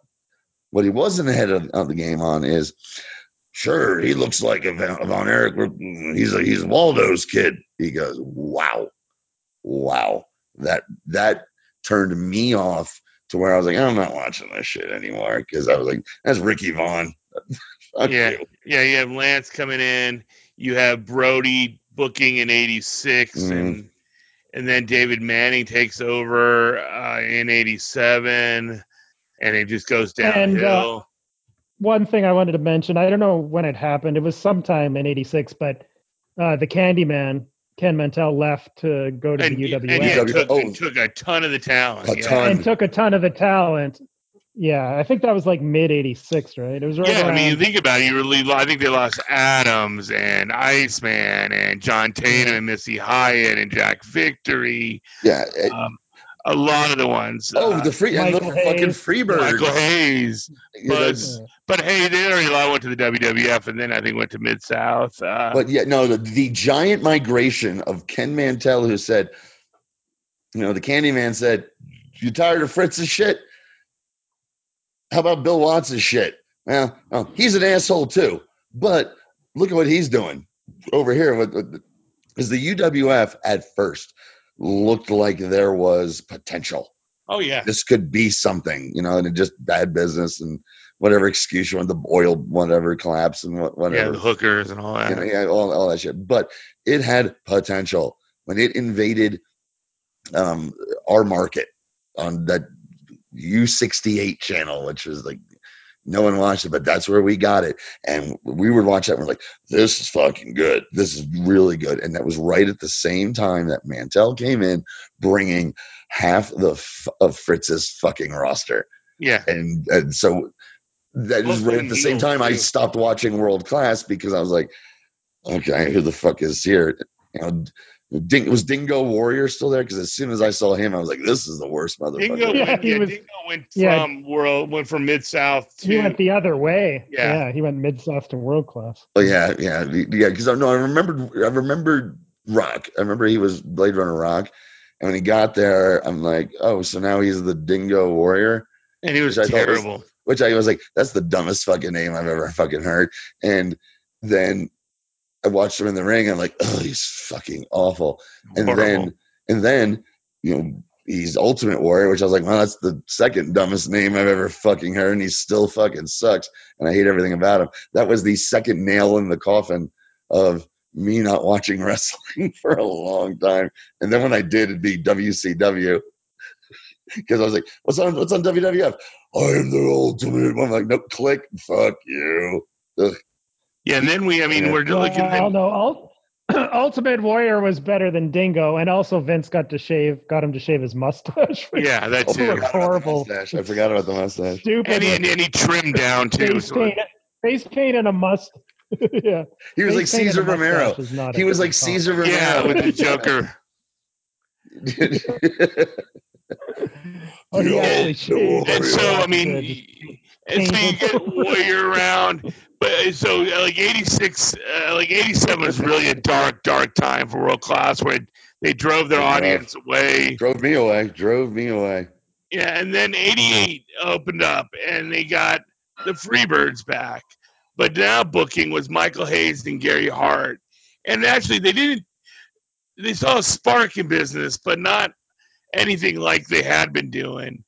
And it was oh, still yeah, going yeah, down, yeah. But it was really exciting television because you had Iceman Parsons and Buddy Roberts, and then you had Michael Hayes in the Von Erich camp, and you had Gordy originally with with Parsons and uh, and Roberts in the Angel of Death, and then you'd bring uh, Hayes came back, and uh, I think Gordy switched over uh, uh, to the babyface side. So it was actually really interesting stuff going on. And the Michael Hayes, Terry Gordy stuff, I mean, Michael Hayes, Buddy Roberts stuff was a lot of fun. Good fun brawls. You had the Samoan SWAT team coming in. And so it seemed like they were gaining traction. And then, uh, then all of a sudden Hayes left, and same with Gary Hart. It all transitioned, and that's when the Eric Embry period came, which again was such a shot. It was so fresh. And people new, love it. Exciting. People and love it. Started, huh? I said people love it. I mean, I haven't seen yeah. much of it, but I a lot it. of people really love that period. I loved it. And okay, it, uh, but Pete, one last thing, because you mentioned the, the S S T. Was that the time where Buddy Roberts would dress like an Islander when he managed them? Yeah. I thought that was yeah. awesome. I yeah. loved that. Okay, yeah, go, please. I'm sorry. And so, uh, and then Embry uh, did the thing and came on board, and he went from a mid-level heel to when he got booking power uh, to become the top babyface in the company. One of the most unlikely babyfaces yeah. of all time is Eric yeah. fucking Embry. Yeah, he went from playing a homosexual character uh, to uh, Eric Embry, lead babyface, and uh, it was a lot of fun, fun stuff. Became more. Uh, Memphis style wrestling on uh, mm-hmm. in eighty-nine. Yeah. But he, he was great at being the man of the people. Yeah. Um, right. People's champion, lunchbox, lunchbox guy. That's not that hard to do. Look at him. Deal, he right? looks, Total. he looks, he looks like a construction worker. Yeah. Yeah. Cause I, I didn't get it either. When I was a kid, I was reading about it in the magazines, and I couldn't understand why this guy was the top guy and why the magazines were writing so much about him. Yeah, I wasn't when getting I, that. T- yeah, I agree with you. I got older like, and got like, what the hell? Where's the Von Erichs? Yeah, Yeah, but when you actually watch some of it, and I haven't seen hardly any, but I've seen some, and some of the promos, you really understand why he got over, because he totally had a really real connection with the fans. Yeah. Um, they totally bought into him as as their one of their one of their own, basically. Yep. And it was, Pete, I mean, how long, because I knew you were going to get to it, but because Embry was a part of how long before, you mentioned the Memphis style, how long before Jerry Jarrett buys it? And they, isn't Embry and Pringle involved in that angle yeah. I have seen where they changed the name in the story? Yeah, no, yeah, no. It's uh, really short afterwards. I think it's ninety by the time uh, it's No, eighty-nine out. Is the uh, the final match. It was um, Embry against uh, P Y. Chu Hai for control of the company. P Y. Chu Hai. I think that, which was Phil Hickerson doing right. a I love a that. Japanese so much. Racist gimmicks, yeah.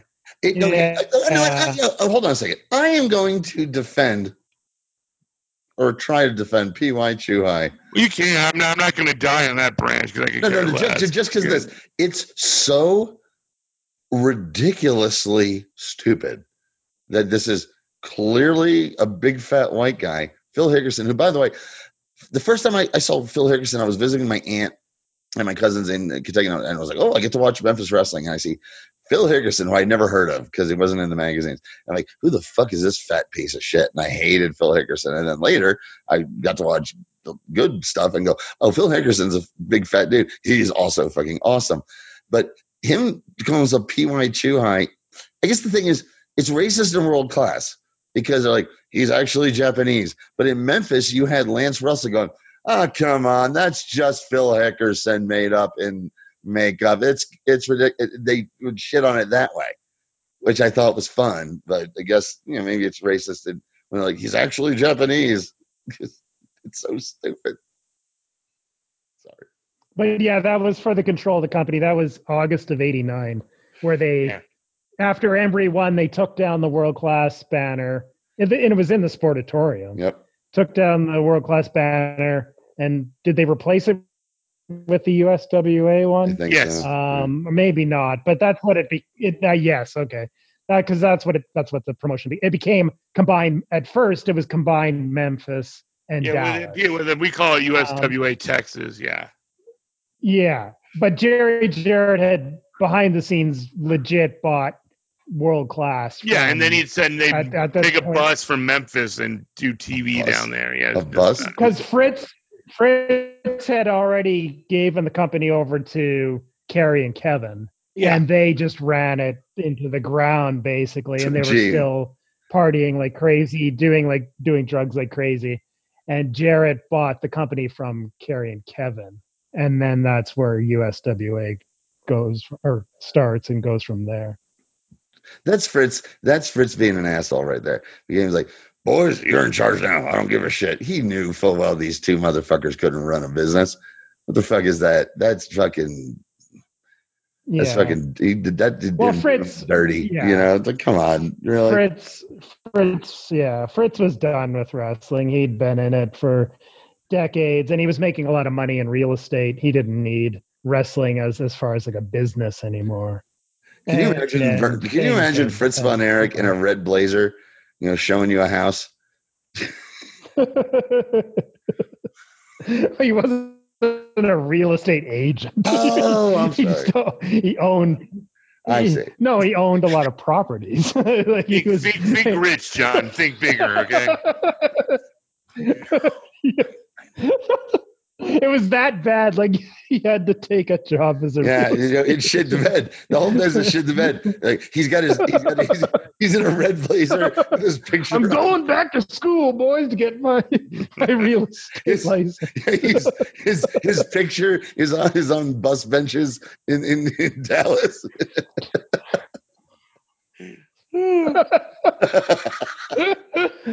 Oh my God! My name is Fritz Von Erich, oh, and I'm going to get you into it. All right, guys, you want to start winding this down? Um, I think we should. Yeah, I just I just wanted to mention a couple things as far as like what we're not going to see, because I mean, on the network, it goes until the end of eighty-eight, correct? As far as yeah. the footage goes, Even they don't have it. any. They don't have any of the nineteen eighty-nine. Because then it probably so goes potentially right into, we, yeah, we could have goes, kept going for years. But no, because then it probably goes into those murky Who Owns Fucking Memphis footage, uh, legal yeah. issues. Uh, I would imagine. Maybe. Yeah, maybe. I think it goes to October eighty-eight, if I'm not mistaken. Um, we're gonna miss the the match that was voted number one on the. Oh yeah, D V D, Terry Gordy Killer Khan Texas Death Match. Oh, yeah. That's a great match. That's yeah. a great match. Oh, uh, I think probably only a few months after we stopped, right? Yeah, Pete. I'm not sure the exact date. It was in eighty. Oh uh, no, it was like I think we had a whole year in the making. A year, our... really? Oh really? Oh yeah, because they yeah, were okay. just starting the tease of the Khan thing. I think it was at the end of the year.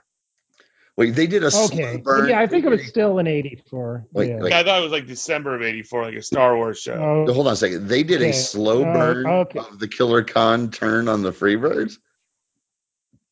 That's not nice. A slow burn, but uh, I assume when we saw him with the Freebirds, one of the last shows we did, I assumed we were going to see him turn on them within a month.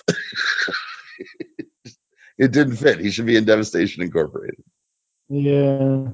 Yeah, I don't know the timeline, but I have seen that match. It's awesome. Everybody should track it down. It's great. Uh, Terry Gordy versus so Killer Khan. Um, Kerry Von Erichs, the referee for it. It's it's, yep. it's, it's really good stuff. Um, as far as the business declining, I just wanted to mention the last time they sold out Reunion Arena was the Christmas Star Wars for nineteen eighty-four, which uh, had a, a Kerry Von Erich versus Ric Flair title match rematch, so you can see why that would be a big draw still, considering uh Kerry beat Flair. Hey guys, you, can, you guys can uh, can you think yeah. you can finish this up without me? Yeah, uh you All gotta right. go, Pete. I yeah, feel like I'm about okay, to throw up. Uh, oh, okay. Well, then that's well, you go do that, and we'll keep talking. I need to leave. Okay. Okay. See you, Pete.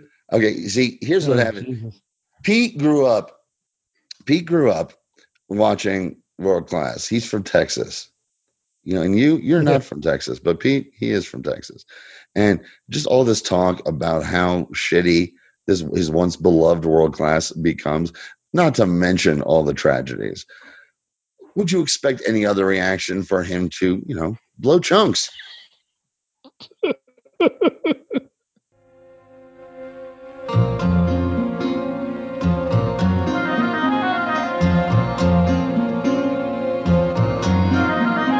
As a boy, all the thoughts that filled my mind were as a boy. Then one day, something in my childish mind drove me astray. But as a man, love and hate for me, they somehow mean the same. Who'll give blame to any child who's born into a world of shame? Texas, goodbye, you made me cry. I tried to find somewhere peace of mind, but it's too late, oh, it's too late. For now I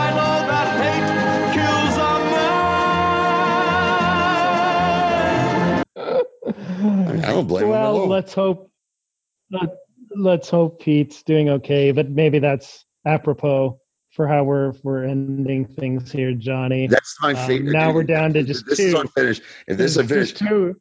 This is our finish. No, we're one by one. We're dying. Parv poisoned all of us, and one by one, we're dying on the air. Is what's going to happen. You're you're up next, motherfucker, because I'm the one. This is continuing the podcast. Yeah. So. That's what's happening here. This is like um, watch out, buddy. In Avengers, in Avengers: Infinity War. We're slowly fading away. Yeah, I, I can feel it, back. Johnny. I'm starting to fade away. Are I, you, are you? I'm scared, Johnny. It's, it's okay. I'm, it's getting cold. It's okay. Um, um, what what else can we say? We've done seven years of podcasting together. Seven years, buddy. Seven great. years. Hold on, Peter. Oh, wait, Kelly. How come I'm still Spider- here, man. I, I'm still here. How come Spider-Man was the only one who who the the, the, the ash fade out took a while, so they could have their touching scene? Everyone else was like, well, sad. The explanation I read is that because of his spider sense, he felt it earlier than everybody else. Okay, you know what? He felt I, that he was, was fading away. I was about I was about to shit on that, and then I took a deep breath. And realized that makes perfect sense. That makes perfect yeah. sense. That makes. And by the way, if anyone wants to hear us talk about Spider-Man for eighteen hours, somewhere out there is Imaginary Stories, the podcast me and Kelly did. I mentioned before. Um, there's some there's some fun shit. We, it's deep, deep nerd dive into comic book shit, and uh, you know it. There's the, it's fun, and they're like, if you think that two grown men can't talk about Archie comics for six and a half hours, you, sir, are wrong. Check him out for those of you who haven't. No, uh, so I'm going into plug mode here. It wasn't. It wasn't. Of course, it wasn't six and a half hours. Uh, we're not. Uh, they were long. They were quite long. Zellner, for Christ's sakes, no, we no. we always kept. Of course it, not. We much kept it under handsome. four hours. um yeah well it's all you now, Johnny. I'm I'm I'm done. Yeah, it's me, and um uh because I still just love podcasts. I know you have your you know you got your techno divcos and you burn out in wrestling. We do wrestling. I get it. I, I honestly think you'll just need a break and when things get better, like, because you're so creative. Some of the side projects you've done, like the, the, that Madison Square Garden podcast was uh, tits. It was so good. And a lot of your solo stuff was so good. I, I think you're gonna, you're gonna eventually, you know, you're gonna come up with some sort of project to share, because you're a very artistic person, very smart person, and you're gonna need to express that in some manner. So I expect to hear something from you, Pete. I just I, he's dead apparently. So you know, God bless him. You know, heaven needed a champion. It's another Texas tragedy. Just one death after another. He's lying on Will's D V Ds, cursing his name. Heaven needed a champion, and Pete was his name.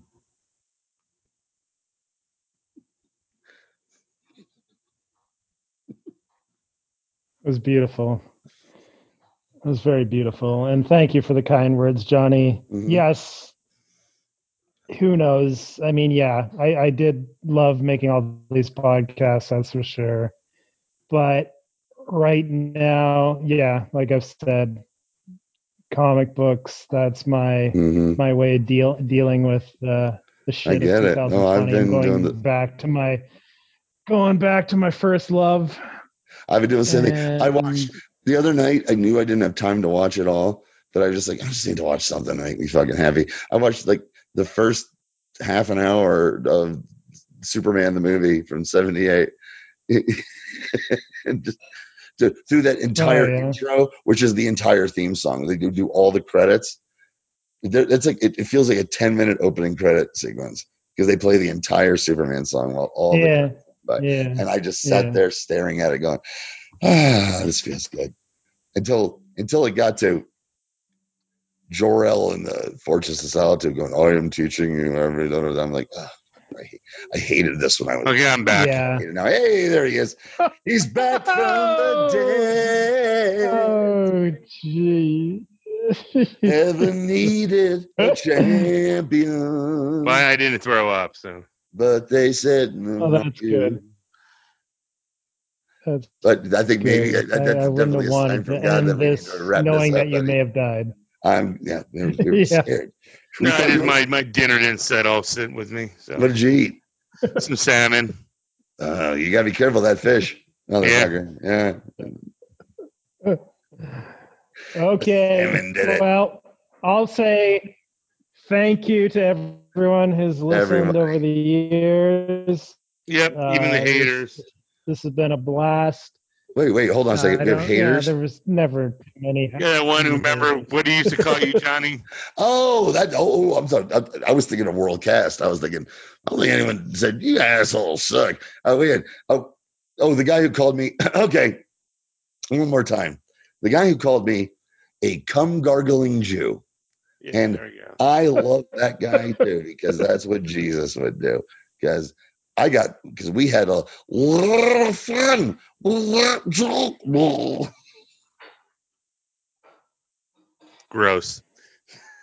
Sorry. Yeah. Salty. Yeah, I want to thank all everyone who's ever listened. I want to thank Johnny and Kelly for being great co-hosts with me. Thank you. Uh, I want to say thank thanks you. for Parv with Titans. Yep. And uh, Tim. Uh, for This Week in Wrestling. I had a great run with him, too. I mean, it's just great. You know, great things come to an end. So, uh, you know, or really this ain't one of them, but, you know, you know, great things do come to an end. I'm, I'm proud of uh, whatever content I people enjoyed it, whatever I could give you. So, you know, thanks. I'm kidding. You're welcome. Thank you, everyone. And please, um, one last thing, uh, check out all the shows we still got here on the P O M Network. Um, The Gideon guys that I'm doing with uh, Travis when we talk about D C's Legends of Tomorrow is a lot of fun. Check it out. We've got uh, Boom Goes the Dime. There's tons and tons and tons of shows. Check them all out. Just because we're going away doesn't mean you shouldn't be supporting us. And uh, throw us a few bucks so we can keep the lights on in this place. And uh, I want to give a heartfelt thank you, heartfelt thank you to everyone who's listened to us and supported us this in these entire seven years. This has been the one thing I always can count on and look forward to, no matter how dark my days are. And I know, you know, whether or not we're going to podcast anymore, we're still going to fucking stay in touch. That's just uh, what happens, because uh, I've made two great friends uh, in, in this uh, process.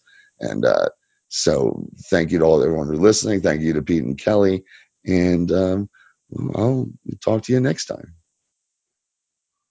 It is Kerry Von Erich with us. Next week, Brian, you have Terry Gordy. That's right, Bill. Next week, Terry Gordy and I, they wouldn't sign a contract with Kerry Von Erich or any of the Von Erichs, so I've asked Kerry to be my manager. He hadn't only asked me, I am going to be his manager, and I hopefully, I hope to God that Michael Hayes decides to be Terry Gordy's manager, because when he comes out, I'm going to give him the Texas tail whipping he ever had in his life, and baby, I'm going to give him everything I got, man. And Michael Hayes, I hope you show up out there, because me and my buddy Brian here, we're going to take you and Michael Hayes, and we're going to send you back to Georgia. Now, you're really just a second in the corner. Yeah, that's all I am. I'm just a second, man. But if there's any interference, baby, I'll be there. And I'm sure you'll feel better about having him around. I sure will. I'm Bill Mercer. Good night.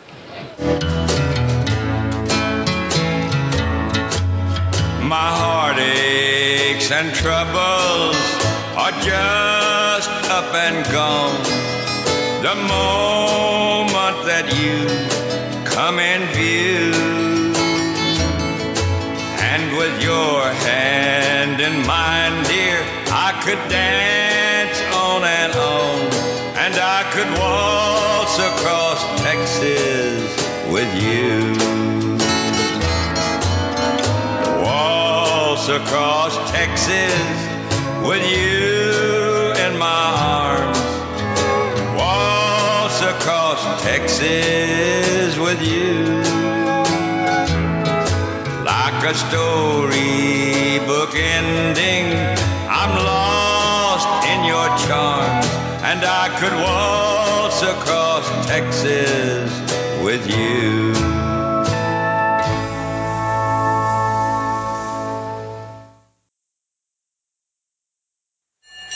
Tonight's final bout is for the Intercontinental Heavyweight Championship, scheduled for one fall or two curfew. Gathered together from the cosmic reaches of the universe, here in this great hall of justice, are the most powerful forces of good ever assembled.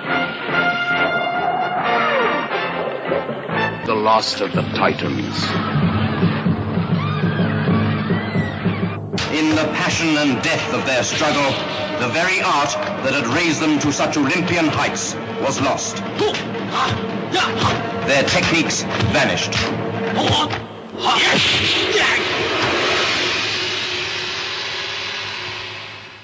Referee giving instructions here to both principals, and this should be one whale of a match to wind up things here in Madison Square Garden. Well, hello everyone, and welcome once again to the Titans of Wrestling. Uh, I'm Parv, and I'm uh, back with the Fab Four. Uh, that's Pete. How you doing, Pete? Oh, man, I'm doing fantastic, brother. You know, we just finished up eighty-six, and we're building into one of my favorite feuds, is the, is the Steamboat Savage stuff, so I'm really looking forward to tonight's episode. Kelly, uh, how are you doing? Well, just like Pete said, nineteen eighty-seven, man, I was uh, eight, no, I was nine years old, and I was watching every week. This was fun stuff, and uh, yeah, I can't wait to talk about it. Uh, Johnny, how you doing, Johnny?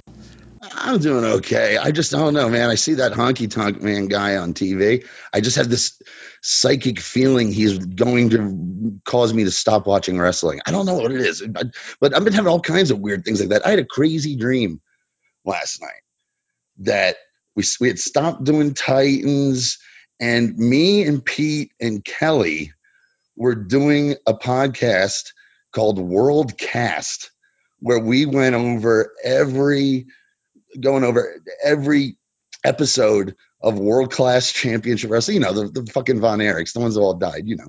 Uh, and uh, it was wild, dude. It, it, it, was, it was so weird. Everything seemed so repetitive. Do you ever have those dreams that just go on and on and on and just seem so repetitive? It was like that. The same matches over and over and over. And the announcing, it was it was giving me night terrors. And then I woke up clutching my pillow, man. It was crazy. Couldn't wait to tell you about it.